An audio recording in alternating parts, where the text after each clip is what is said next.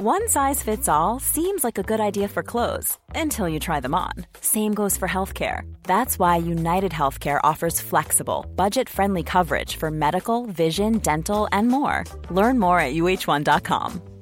Many of us have those stubborn pounds that seem impossible to lose, no matter how good we eat or how hard we work out. My solution is PlushCare.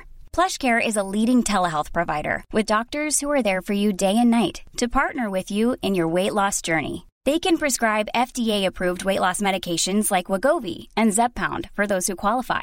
Plus, they accept most insurance plans. To get started, visit plushcare.com/weightloss. That's plushcare.com/weightloss. Many of us have those stubborn pounds that seem impossible to lose, no matter how good we eat or how hard we work out. My solution is PlushCare.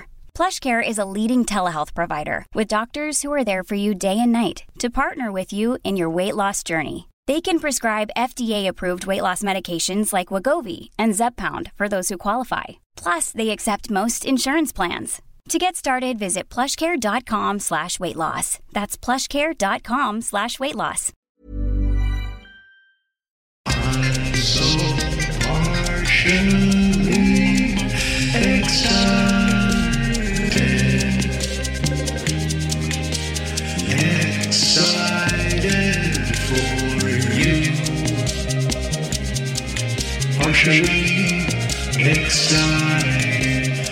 Hello, welcome on today's episode of Partially Excited. We got Russ Devan. This guy is an amazing gem if you want to understand and rip yourself apart in a sense of to understand the true training and the true gift you have in the world. Russ has a program called Untraining where he takes people and teaches them A, their gift, to B, how to listen, and also how to design the plan of your success. You can catch him at successbydesign.us.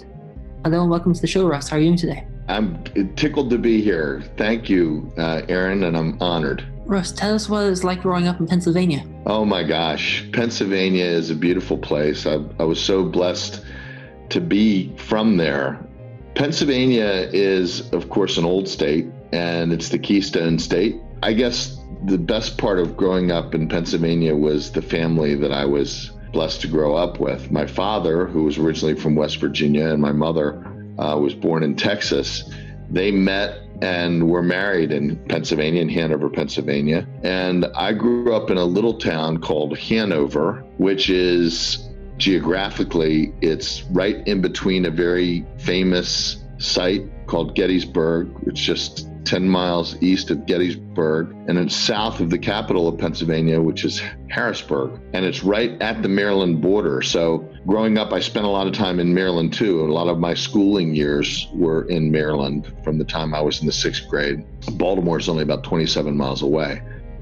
But some of the things I love the most about where I grew up in Pennsylvania was its proximity to so many wonderful places. We were really only about a 4 or 5 hour drive from Ocean City, Maryland, from the beach, from the shore, close to the Chesapeake, only about an hour and a half away from Washington, D.C., 2 hours away from Philadelphia. So even though I grew up in a small town and pretty much on a horse farm, I had a lot of cultural and influential things all around me, including the history of Gettysburg and the part it played in the Civil War. Pennsylvania is a gorgeous state with mountains and meadows and lakes and beautiful scenery and wonderful people. And so it was, growing up in Pennsylvania was a big part of my life. And it occurred to me, I moved to Arizona from the Midwest, from Chicago, about 27 years ago. So actually, I've lived in Arizona longer than anywhere else in my life. But no matter where I go and what I do, when somebody asks me where I'm from, I always say Hanover, Pennsylvania, and I guess I'll always be from there. That'll always be my home. It just shows us when our home is where we stand, and it keeps the memory in our minds. Yep.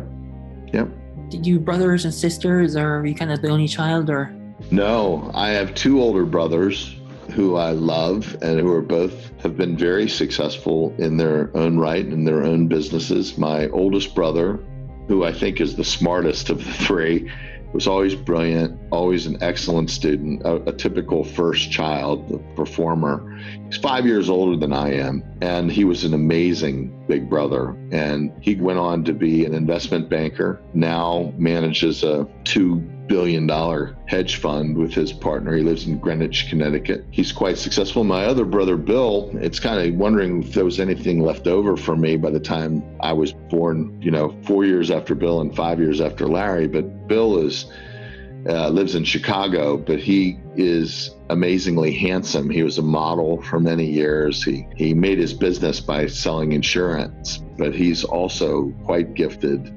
My brother Bill is my father's namesake, named after my father. His name is William Todd Devan. He's William Todd Devan Jr. And my oldest brother was named after my grandfather, whose name was Lawrence Shepard. My maternal grandfather, and my oldest brother is Lawrence Shepard Devan. So, yep, they're pretty special and have been big influences on my life and still are.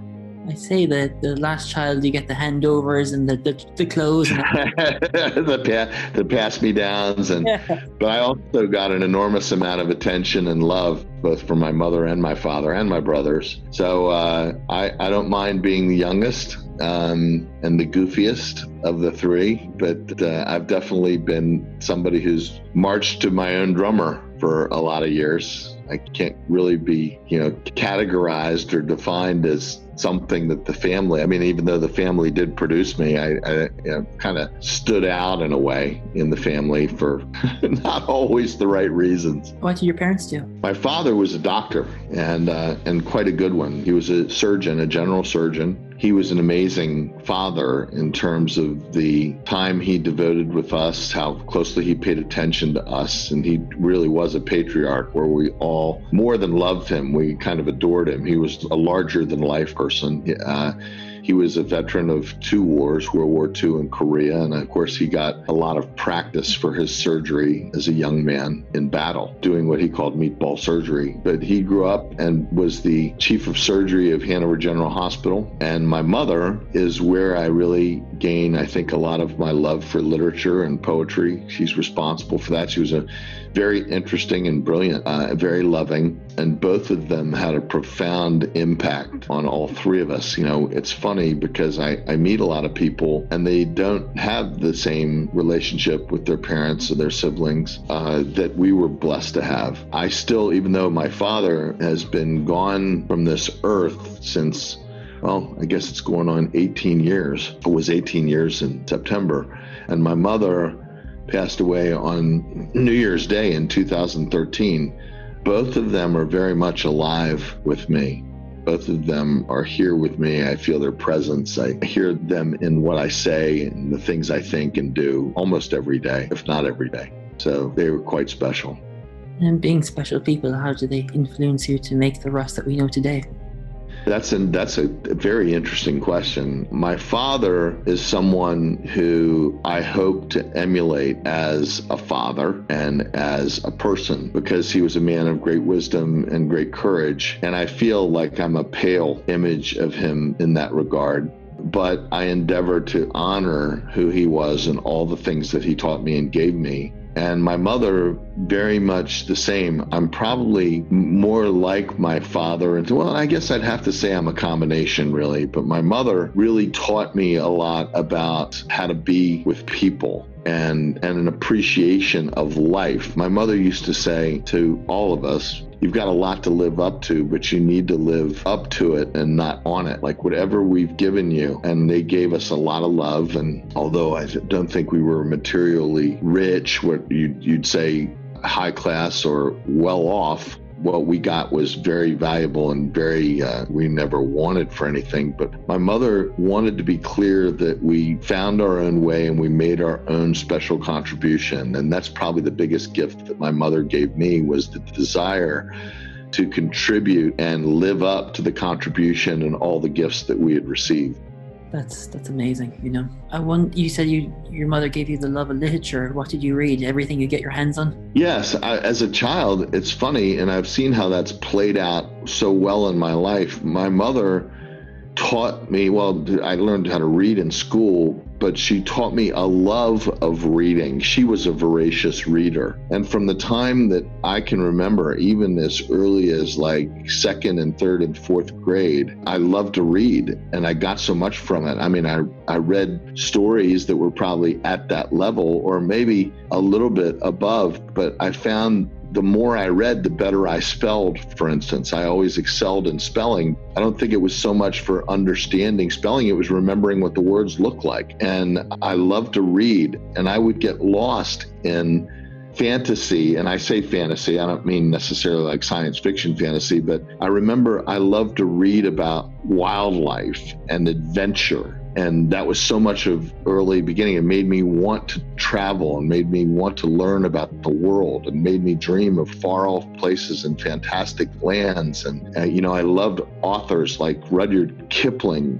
I fell in love with India long before I even knew where India was, you know, just by, you know, reading. And my mother read to me when I was little. And the first things I heard were things like the Just So stories and the Jungle Book. And I've had a love of animals and science through paleontology, all because my mother encouraged me to read. And although I was not a great student, when it came to literature, it really helped me in so many areas, learning about history, for instance, or learning about the world and geography. You couldn't teach me geography in class, but I learned geography and history from what I read. And I love to think about the adventures and the possibilities of where I could go and what I could see. And all that, I believe I owe to my mother. It's interesting how you may not strive in the academic subjects, but you strived in the book education, where you open up a book and you'd enter it and like, I must see what the lion does, or go to India or Egypt, you know? Yeah, that's right.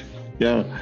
Yeah, and I think there was something about formal education, at least the early parochial education, like from in the 6th and 7th and 8th grade, that just didn't interest me. Like, I've always been spoiled in the sense that if something didn't interest me and I didn't like it, I wouldn't listen. And so when I was trying to teach me basic math, I remember, I think I was when in the 8th grade or 7th or 8th grade, where they took me to be tested because they thought maybe I had a learning disability. And they found out that in the 7th grade, I was reading and comprehending on a college level what I was reading. But when it came to certain other things like geography or history, I didn't have any aptitude for those at all because I wasn't interested in them. And how I got interested in them was my father's experience. My father was history unfolding before my eyes, and it was my love of him that got my interest in history and science. And it was my love of my mother that got me interested in reading and literature and poetry, which I love geography, literature, poetry, art. Those are all gifts of my parents' relationship to those subjects rather than learning about them in school.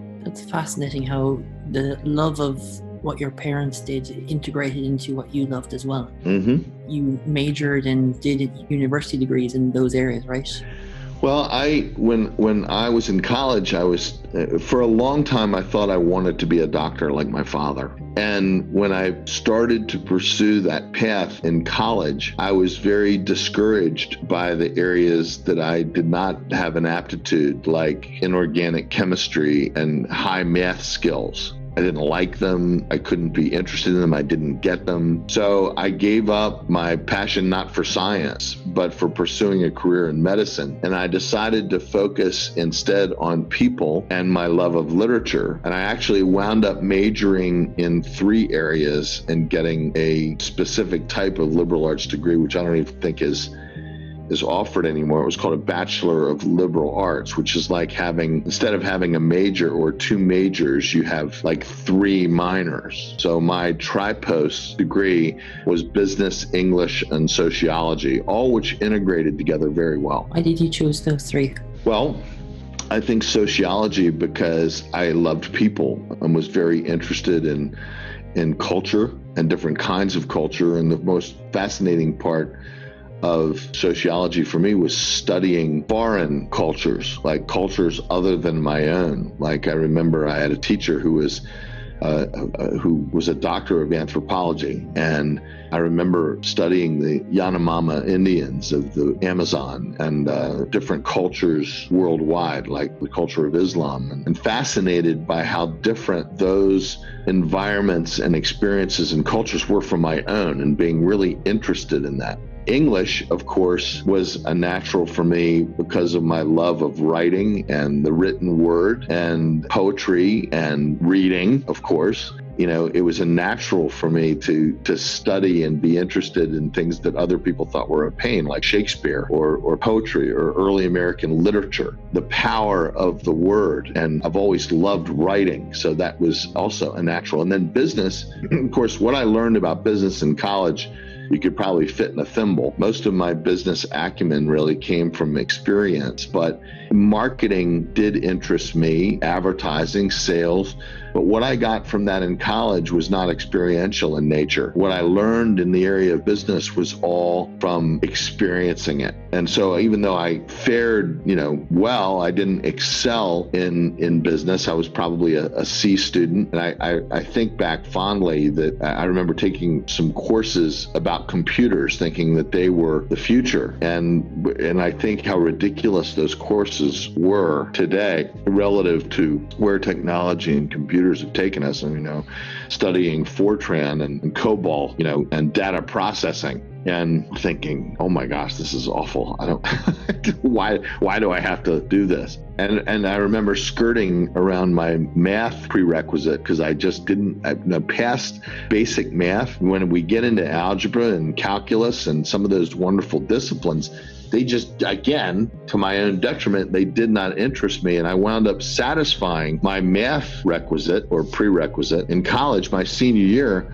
by taking a philosophy course, which doubled as a math credit. And the philosophy course was called Symbolic Logic. And it was a way to learn to prove arguments mathematically, which was one of the most phenomenal courses that I took in college to this day, because it helps with not only logic, but argument and deducing, and concluding certain things. And it just was fascinating, but it doubled as a math credit because you actually can prove verbal arguments mathematically.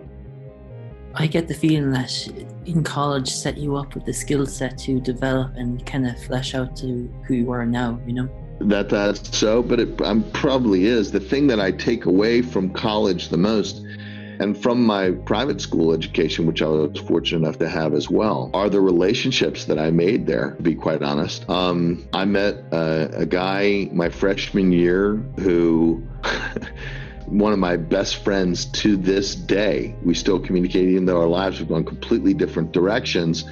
We are still so close. We met my freshman year, and what a wonderful guy. And I'm closer now to some people that I had relationships with in college and in high school than I was with them then, because as adults, we've been able to reconnect, and I have a different perspective on who they are and who they are to me now than I ever. And I know there's people that have relationships or friends from high school, and maybe they see them at a reunion once in a while. But I think the people particularly that I've had in my, I'd say between relationships that I formed between the time I was 15 and 25 that are so valuable to me today. There's not a lot of them, but I bet you there's 20 of them or 30 of them that these people are like really meaningful in my life. And that's where those relationships began. It's interesting how relationships is the cornerstone of who we are. We have friends dating back 30, 40, 50 years, and we hang with them, and it's exactly the way it was when we hung out with them earlier in our life.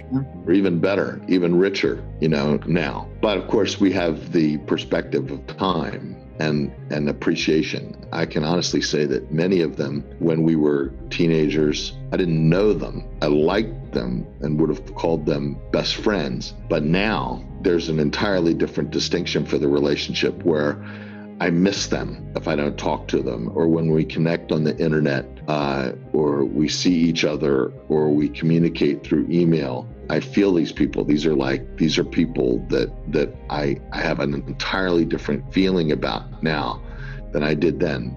That's so much richer and so much deeper. And again, that's because of the perspective of time. When did you kind of discover that relationships were deepful and meaningful at that time? Oh, What a great question that is, Aaron. I think it grew, again, out of my family relationships, but I guess relationships really became more important to me when I was, I guess, in my 30s and, had close friends that had been with me or I'd met through business, but then got married and broadened my relationships to family and extended family. And then when I had, of course, my own family, my daughter and my wife, that's when I really learned about the value of relationships.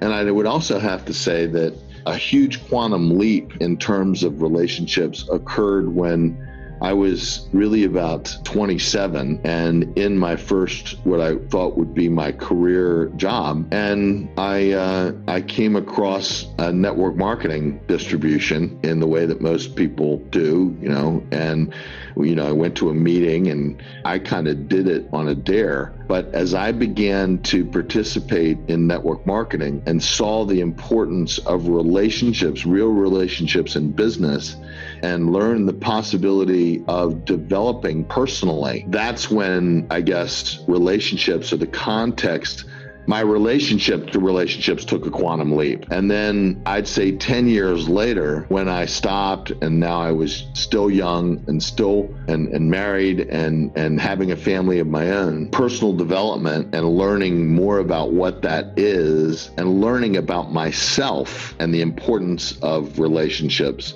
was really when real relationships started to occur, or the ones that I already had deepened dramatically, really was at that time. So that's it's an interesting question because I'm not introspective about it very often, and you've just caused me to be, but I'd say that understanding the value of relationships for me in my life took a quantum leap when I was in my mid-30s and going forward from there.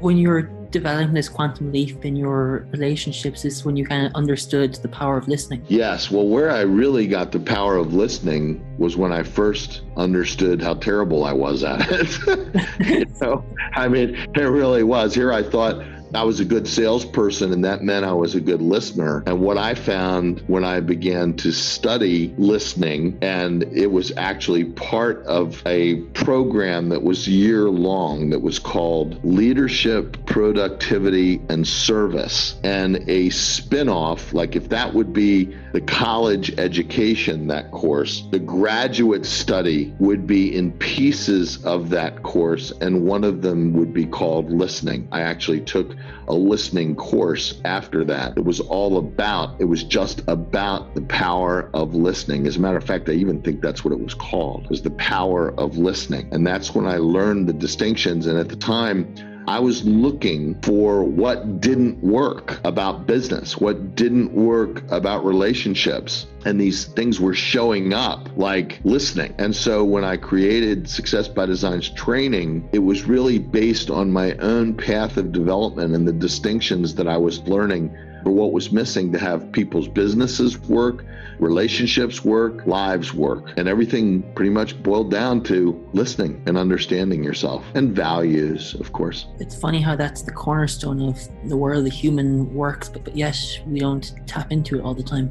No, it's not very common. And regrettably, it's not part of the education system, because what we don't realize is from the time we're born, we're learning how to listen. And our life's experiences teach us to listen a certain way. And so does education. So what happens is we develop what's already there, which I like to call active or automatic listening, and we never understand how to listen in a way that it not only serves us, but it serves other people and they feel heard. When you were doing that course and understanding listening for yourself, did you feel that you were hearing yourself and others? Oh, yeah. Yeah. No, when you learn about how you listen, you definitely see the humanity that that everyone deals with. And yeah, I saw myself, even better, Aaron, is I saw myself in others who didn't listen. When I was learning about listening, what I was most aware of is how I didn't listen. And that's also what showed up for me and other people. When I understood that I wasn't being heard and I saw how other people didn't listen, I became aware of how lacking my listening really was. Must have been interesting to take that to network marketing and adding relationships and other ingredients to make your business blossom through the power of listening.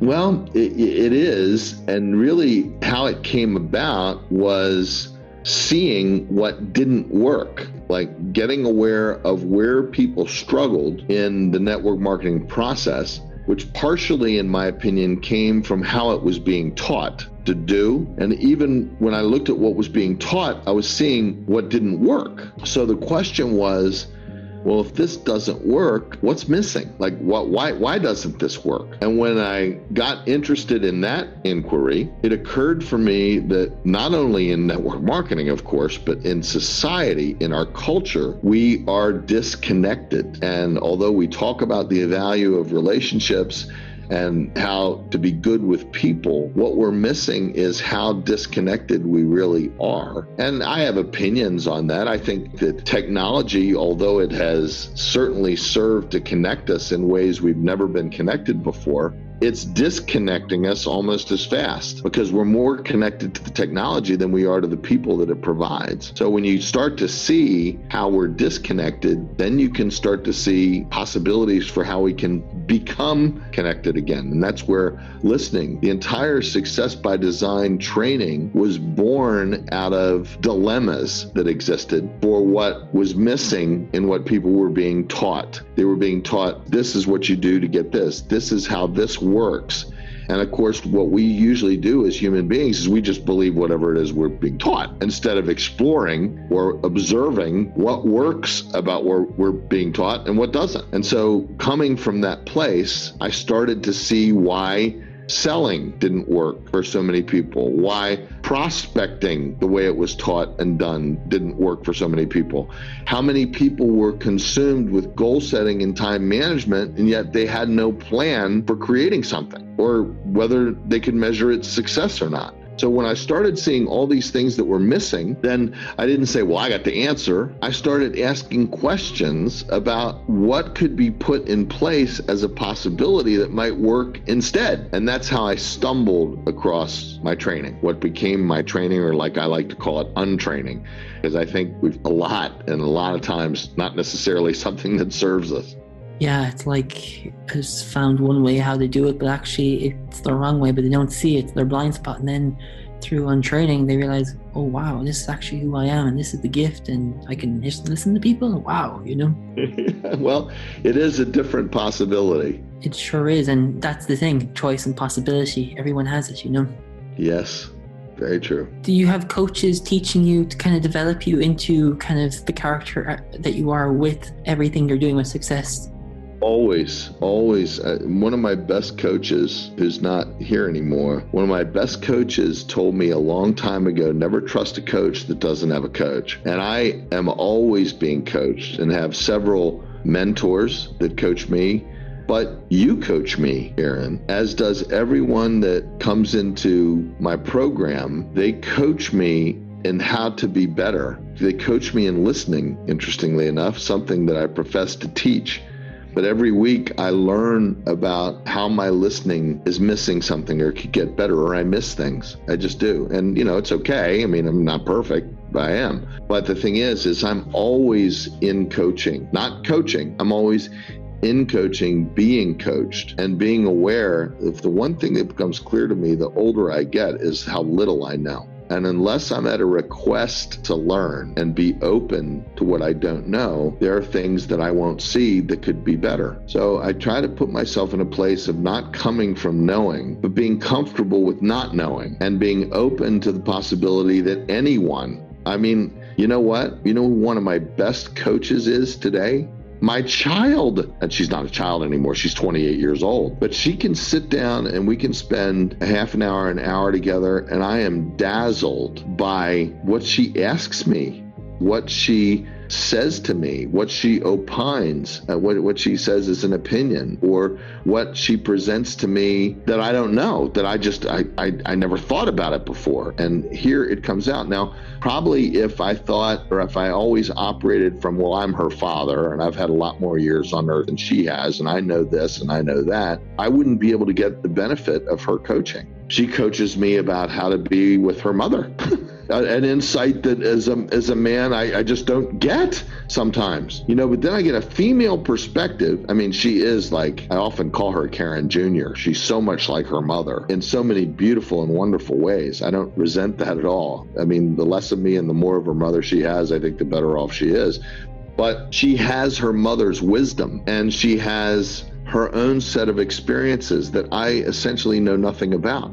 So I think our children are coaches for us if we're open to it, but we see ourselves always as their teachers, that's our role. And it is our role to an extent, but at some point, what do they teach us? And are we open to it? Each time I do a new course, I'm surrounded by people that coach me and teach me and give me new distinctions for what I'm trying to contribute. So, and then I have coaches that I look up to, people that I admire for the way they live their life. My father was such a good coach and never, ever would have thought himself as a coach. I also had athletic coaches that to this day had such a profound effect on me just by what they had me ask myself or where they had me look. Not do it this way, Russ, instead. No, not that. But more like, this doesn't work, this does. Have you ever thought about this? What if you did it this way? Always presented in ways that I had a choice really about what to think about it. And sometimes I hung on their words like it was the voice of God telling me,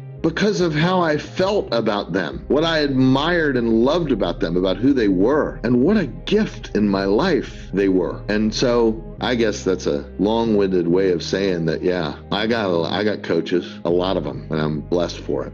It's interesting how you describe yourself as like an athlete who, you know, in life finds coaches, finds being open and understanding what the new trends and how to make yourself better in some way, you know? I love sports.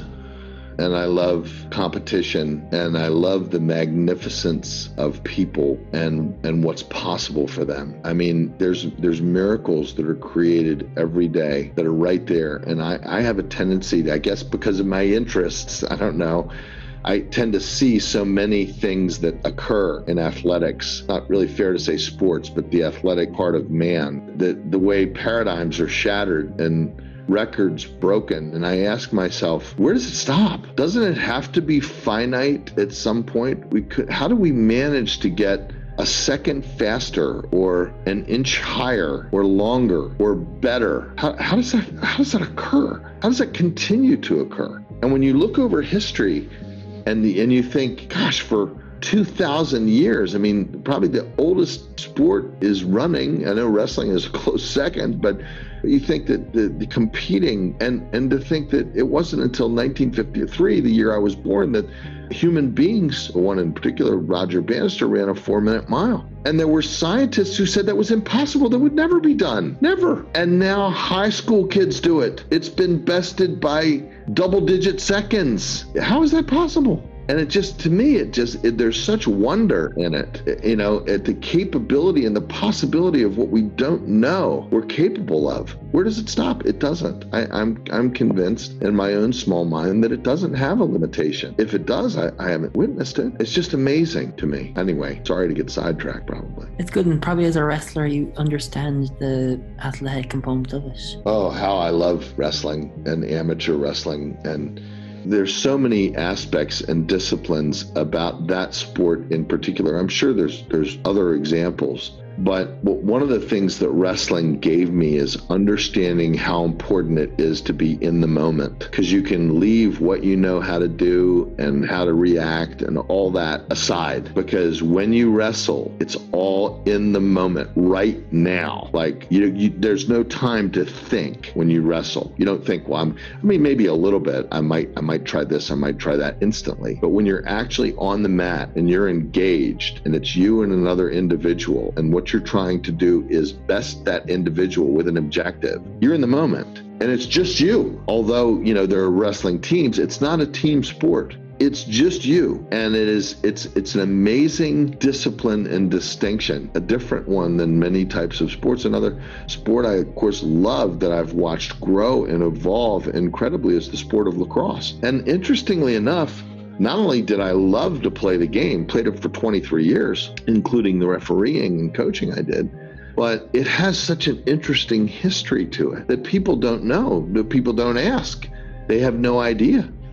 Years ago, when I went to the World Games of Lacrosse, which were held that year in Toronto in 1986, there were 4 teams since the World Lacrosse Association began, 4 countries that participated in the sport of lacrosse, which is the only true American sport. I say that, people say, well, basketball is an American sport. Well, it was invented by someone in America, but lacrosse was developed by Native Americans, and it was named by the French explorers because they believed the stick that the players used resembled the shepherd's crook of the French bishop. So they named the sport lacrocheur, which translates to lacrosse. The Indians called it Dohon Shigiwa-S, which means the creator's game. And it was developed as a game to toughen braves for battle, a war game that was played inter-tribe and across, the country in different Indian Native American cultures. And today, 53 countries play lacrosse. Japan, Ghana, Chile,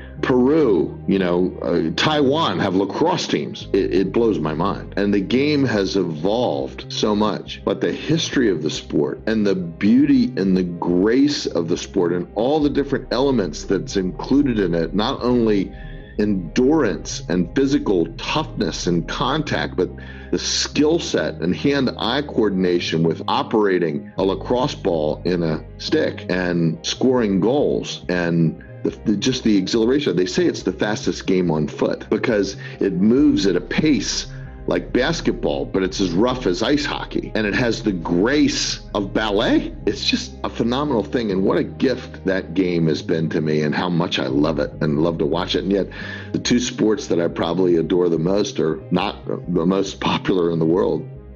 Why do you love lacrosse? Well, again, I think I love it because of its history. It's such a fascinating game, but I love it because it incorporates so many different pieces of what I love about sports. I love it because it's fast. I love it because it's rough. I love it because it's high scoring.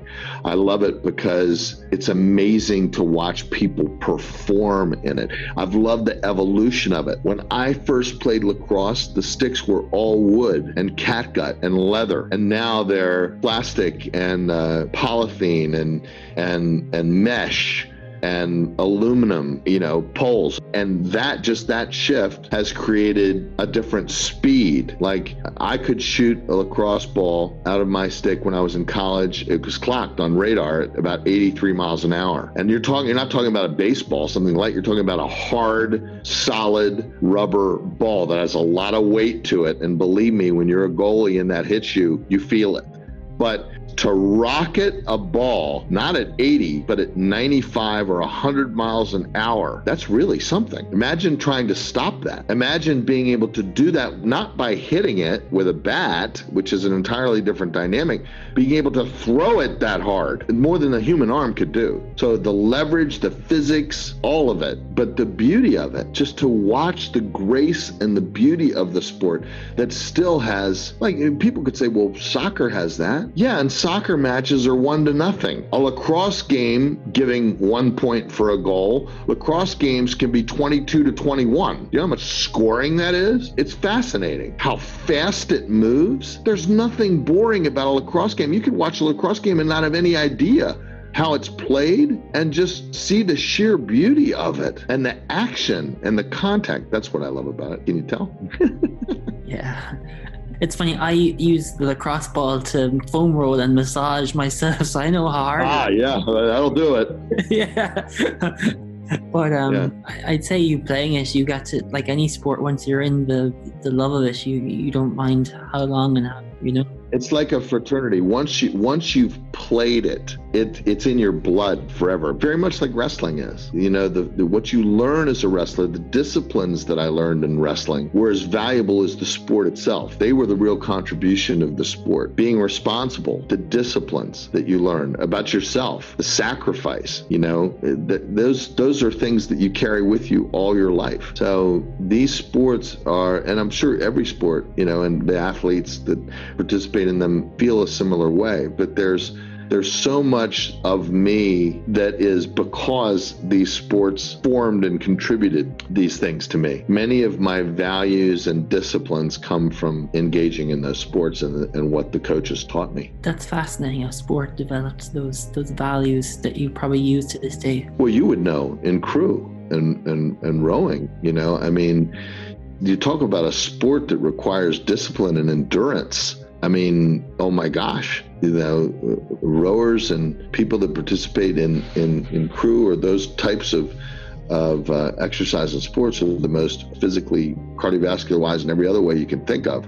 There are. And then, of course, somebody will say that gymnastics is, well, that has its own set of distinctions, as do all sports. But it just goes to show each sport, each form of competition has its own gift to contribute to some people. And I happen to build my life around what those sports gave me and just utilize it in a different way. I like that fact that each sport for each individual gives them the gift. And if you think about each individual on this planet has a gift as well. So sports and humans kind of intertwine together to create this love-hate relationship when you're doing it. Yeah. But yes, when you watch, it's like, I love it. And it's fantastic because you're sitting in the armchair and you're just like, yeah, I don't have to go out there in the cold or the wet or the rain, you know? Well, it's funny because I remember people used to ask me which I loved more, wrestling or lacrosse. And my response to that would be whichever one I'm doing.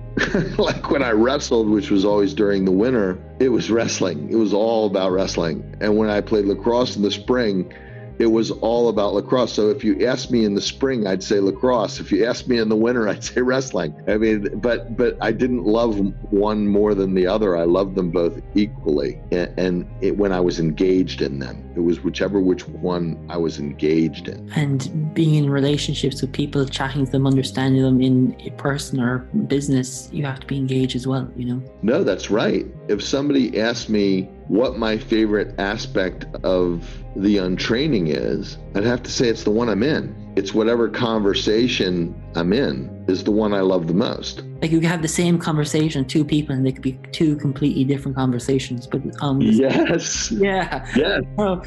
And whoever's listening can get different things from both and the same from both at the same time. So it doesn't matter if somebody a week later is talking about the same thing that somebody was talking about a week before. It's an entirely different contribution because they're not only giving their perspective on it, but it's another facet of what they heard. And the person listening to them gets something from that that's different from how they heard it the week before from someone else. So it's a never-ending thing. And that's what makes it, I think, so intriguing and wonderful. There is no place to arrive. It's like, not like, okay, I got it now. I got all of it. No, you'll never. No, it just never occurs. No one ever arrives. It's like a game that you constantly continue to play, just like life is. No one ever arrives in life, I don't think, until they die. That's when they arrive somewhere.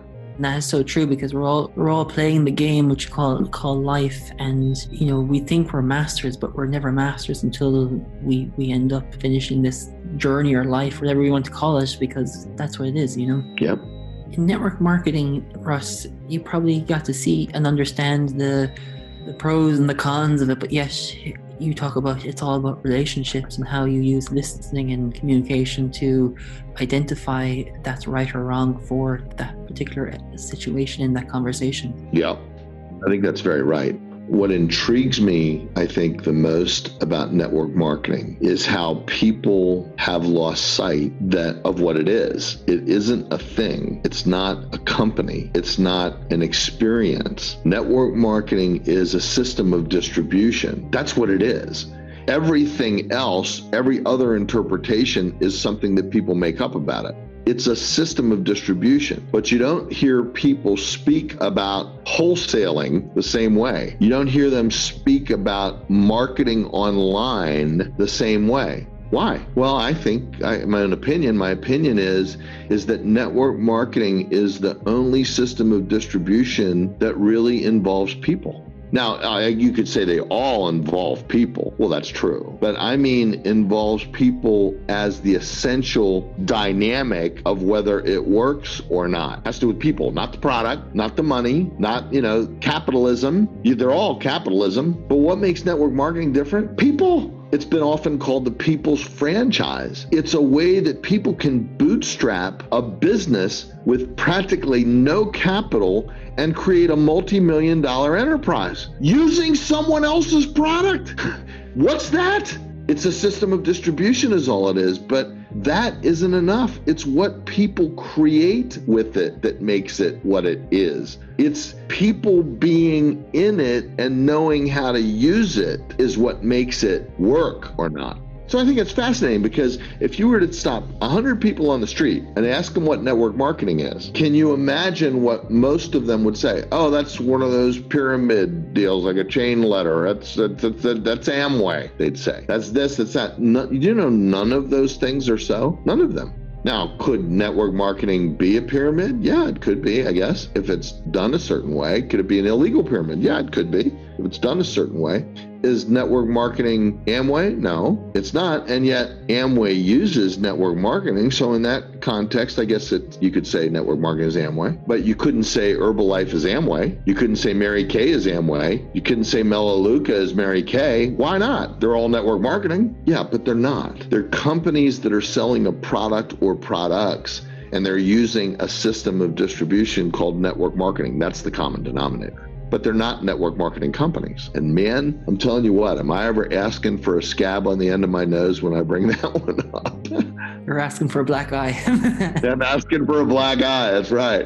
Doing this for a long time, you've probably come across people and figured out and seen it all, but if someone was starting out right now, would that be the advice you give them? If they were starting out to build a business using network marketing? Yes. What advice would I give them? I would advise that they pay little attention to what others' opinions are of what network marketing is, that they ask themselves 4 questions and know what the answer to those questions are. Those 4 questions are, what am I building? Who does it include? What does it provide? And why would somebody want to be a part of it? That they see they are not involved or in or with anything. In fact, if anything, the opposite is true, that a company that uses network marketing is a supplier of a product and an opportunity to take that product and create with it. But that's essentially where the relationship begins and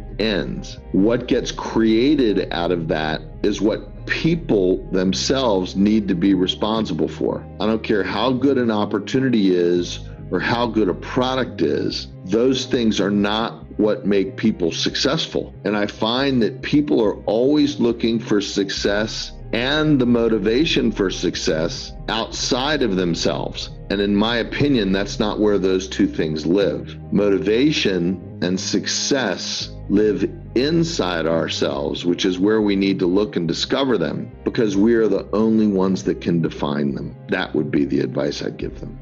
That's so powerful, because as human beings, we look outside and say, oh, like for me, I could say, this podcaster is fantastic because he does that, and I think that's the way I should be. And then, this conversation happens and it gets bigger and bigger, and then the story happens, and then I end up in this state of confusion because I feel like I have to be this person, but actually I have the gift, and it's inside me, but then outside. It is. And inside of you is an unlimited capacity to define your own success. It's not defined outside of you by others. That's where there's a big breakdown for people in network marketing. And that's why you hear people say, I just got involved in, I'm with, because... And they don't see how it makes them small to do that, thinking, hook my wagon to them, I'll be successful. I think the opposite is true. If they learn how to make the connection that company hooks itself to them, then they're the ones that create the success of that company, not the other way around. Because without individual's success, those companies don't exist. They don't exist. Everyone provides the power for all these companies in any type of business to succeed because we're a customer of buying products. We buy their products, and sometimes we sell their products, and other people buy their products as a result of our efforts. So where would they be without us? I'll tell you where they'd be. They'd be with a big advertising budget and their fingers crossed. That's so true. But yeah, it's funny at the same time, because why do you do your fingers crossed, you know? Right. Well, it's because when companies create and pay for an ad campaign, they got to be pretty sure that ad campaign's going to work. So that's why they have their fingers crossed. Now, they are, and the money pays for results, and they got lots of evidence to support that. But if a company's going to utilize network marketing, the smartest thing that it can do, in my opinion, is see what it can provide the distributors that will allow the distributors to succeed on their own, not how can they make their distributors succeed, because they've got nothing to do with it for the most part. They're just the supplier. And I actually think that's good news for network marketing companies, even though a lot of them don't want to hear it. Russ, I know that you're probably in your superpower, but what is your superpower? What is my superpower? I think my superpower is a indefatigable ability to appreciate. Where I get joy in life is through appreciating who others are. I often say that, and this is another way of saying, I guess, what you asked me, but I believe that God gave me a gift, a special gift.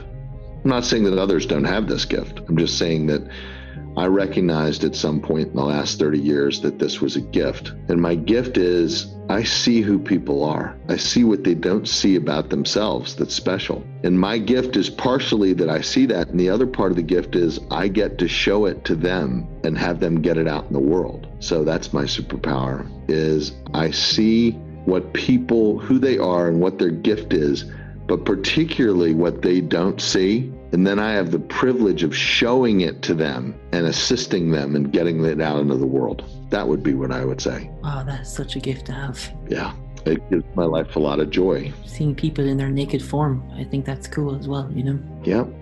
Well, the thing is, I believe, and this is a cliche, but I believe that we all have a special gift. And it saddens me sometimes to think about, and I realize that this is so, it's just the way of the world. We can say for whatever reason, so many people go to their grave and live life without ever realizing the gift that they had and being able to give it. So I'd like to shift that to the degree that I can. But in a way, one of my coaches once said it, he said, you know, we're all musicians and we all have an instrument to play, but so many of us go to our grave with their sweetest music unplayed. Wow, that is so true. And when you heard that quote, did that kind of spark something to realize that we all have that gift of playing the music? Yeah, oh, it definitely did. I've never forgotten it. And I think whoever said that quote, they were taught that quote. They didn't come from that. I've never seen that quote attributed to someone, but it may have very well come from one of the great speakers or motivators. It could have come from a Dale Carnegie or a Zig Ziglar or somebody like that. I don't know. I just know that when I heard it, and I'm paraphrasing it even now, but when I heard it, I thought how incredibly profound that is. And what would it be like if I could use my life to have people play their sweetest music? And that's when I decided what I do for the rest of my life. Being able to play the soul of the block, the Chopin of the soul, and that's the gift, you know? That's right. Good way to put it. And probably when you heard that, you realized, yeah, I'm home. I found what I'm searching for.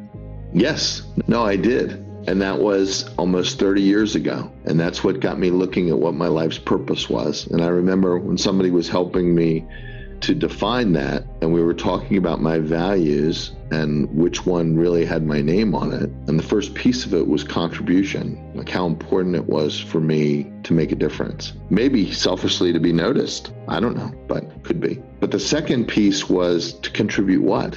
When I boiled it down, the one that really resonated and was a clunk with me was to contribute love. Love and especially love like appreciation love, but appreciation leads to discovery, and the discovery leads to illustration, and the illustration leads to contribution. So it's one circle, and the contribution is love. Love is so powerful. It's passion. It's what we do. It's kind of our heart singing outwards, and that's probably your experience as well. Yeah.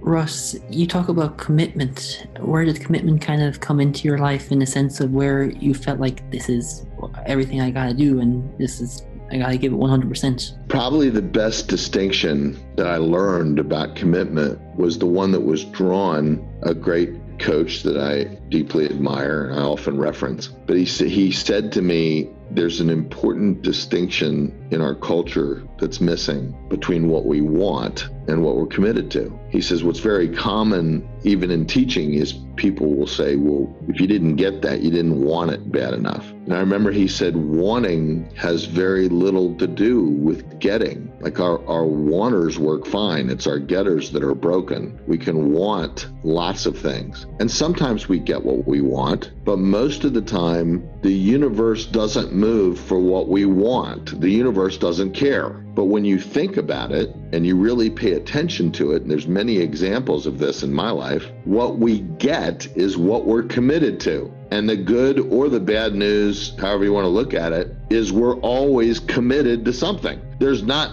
no commitment in the universe. There's always commitment to something. Commitment to safety, commitment to love, commitment to being remembered. What's the commitment? I mean, I can give you countless examples of things in my life that I might have wanted them, but I never thought I could have them. But if I really developed a plan to get them and I was committed to it, I always got them. So the shift there is that commitment has less to do with evidence, like wanting something does. I can tell you I want something. You'd say, okay, now show me the evidence that you can get that. I'd say, well, all I've got to do is this, and this. But commitment lives in a different place. It lives in an existential realm. And a commitment is, another word for a commitment, I think, is a stand. For instance, you can say, Russ, I know you love your daughter, but how do you know your daughter will never starve? And if I thought, well, I don't want my daughter to starve, somebody might say, well, provide me the evidence that she won't. I know you really want that, but show me where she won't starve. Well, I can't do that. I don't know what's going to happen. That's what'll come up for me when I'm looking for evidence. But I can tell you, as a commitment, my daughter will never starve. People say, well, how do you know that? I don't have to know that. I say so, period. Which makes a commitment something that ontologically is called a stand. And the thing about a stand is it's not a position, because every position calls forth opposition, but a stand is an existential act of courage. It is because you say it is. That's what a commitment is. A commitment is, this will happen or you will drag my cold life this body away before it doesn't happen. That's a commitment. And we all have that if we can tap into it. This is a commitment. This is what I'm doing. Well, how do you know you can do this? I don't know. I don't have evidence of it, but I'm doing it anyway. Is that all right? You gonna get in my way? Now, when you think about that and put that in context of something like sports, you can see the part that commitment plays. They don't want it more than somebody else, but they will have it. And how they will have it is because that's their commitment. We always get what we're committed to, and we're always committed to something. I don't know if that's true, Aaron, but I know it's a great place to operate from.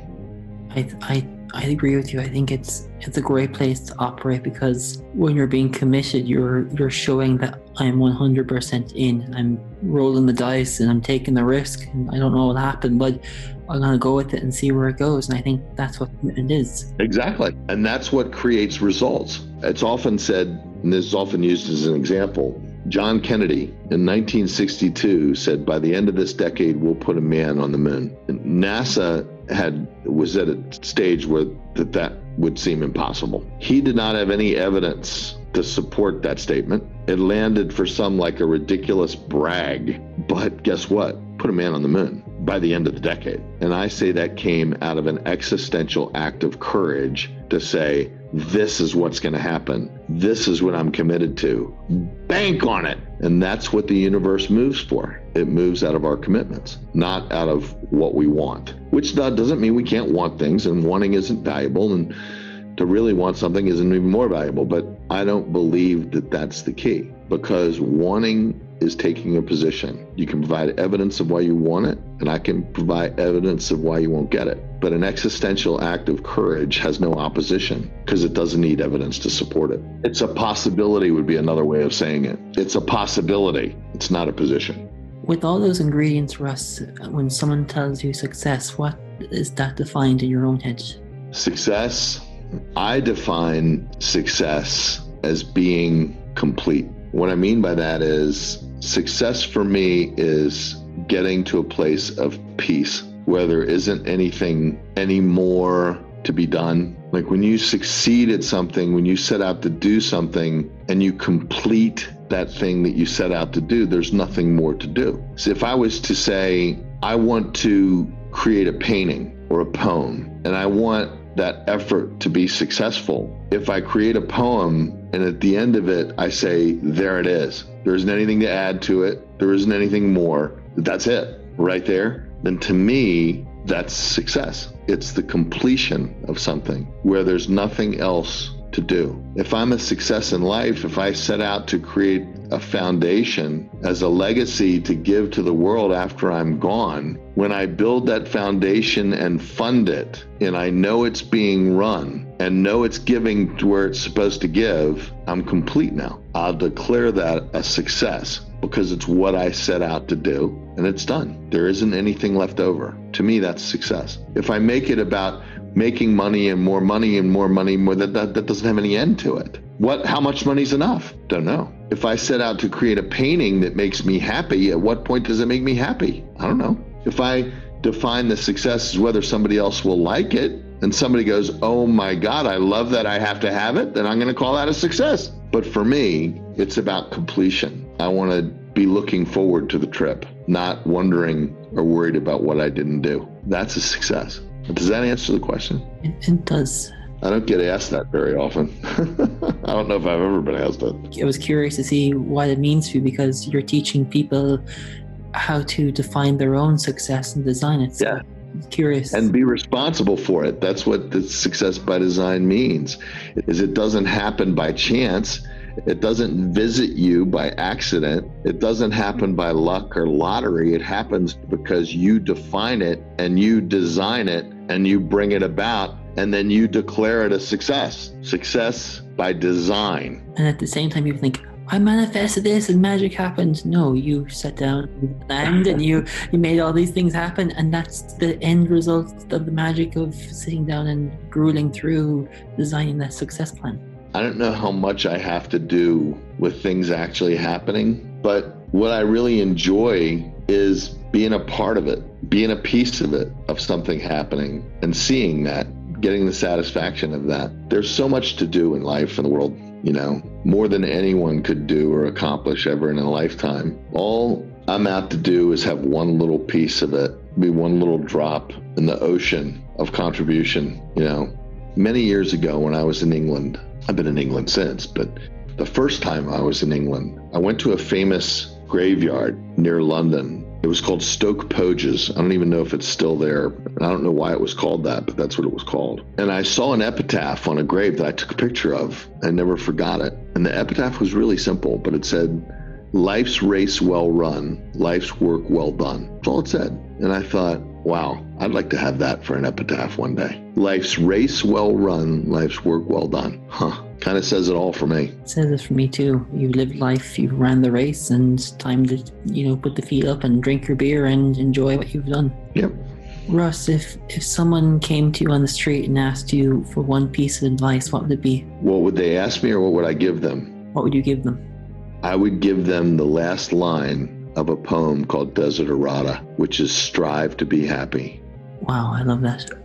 Russ, if people want to find out more, learn more about you, where can they go? Well, a couple places, I suppose, but I guess the place I would send them first is to the website that we have set up for the course. Now, not to sell them the course, but we constructed that website that has an interview with a beautiful woman named Gaz Jabin, who's a very famous and successful person in England and the UK for marketing, and she does an interview with me. It also has testimonials about my work and an outline of what I teach. And that website is successbydesign.us. And of course, they could also find my profiles on Facebook. My name's very simple and easy to remember. It's Russ, which is short for Russell, but it's Russ Devan, and my last name is DE, capital VAN, like the car, the bus, the truck, the van. You can even remember like a rusty van going down the street, but it's Russ Devan. Russ, it's been a pleasure having you on the show and sharing what you guys share, and it's been a blast, man. Well, the honor's been mine, Aaron, and thank you for this, and you're a huge contribution to me, and I'm so thankful and grateful that we've met. If we're complete, I want to thank you. I'm so partially excited.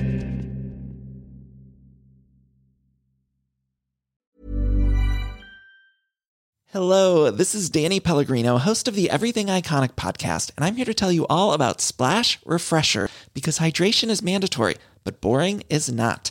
Now, I love my water, but if I don't spice it up, I'm not going to finish what I took out of the fridge. That's why I love my Splash Refresher, which is flavorful, delicious, bright, hydrating, and 0 calories. The wild berry flavor is my fave. No, wait, is the pineapple mango flavor my fave? You know what? All 5 craveable Splash Refresher flavors are my fave because they're so delicious. So get hydrated and enjoy it with Splash Refresher. Imagine the softest sheets you've ever felt. Now imagine them getting even softer over time. That's what you'll feel with Bowl and Branch's organic cotton sheets. In a recent customer survey, 96% replied that Bowl and Branch sheets get softer with every wash. Start getting your best night's sleep in these sheets that get softer and softer for years to come. Try their sheets with a 30-night guarantee. Plus, get 15% off your first order at bowlandbranch.com. Code BUTTERY. Exclusions apply. See site for details. Acast powers the world's best podcasts. Here's a show that we recommend. The Real Housewives is a guilty pleasure for most, but if you're looking to not feel guilty about that pleasure, tune in to Everything Iconic with me, Danny Pellegrino, where I break down all the messy moments and behind-the-scenes antics of Bravo's popular franchise. And on Everything Iconic, I also interview celebrity guests like Kelly Ripa, Keke Palmer, Drew Barrymore, Cameron Diaz, and more about their guilty pleasures, their past work, and so much more. So if you're pop culture obsessed and find yourself watching way too much reality TV like me, tune in to Everything Iconic with Danny Pellegrino, wherever you listen to podcasts. Acast helps creators launch, grow, and monetize their podcasts everywhere. Acast.com.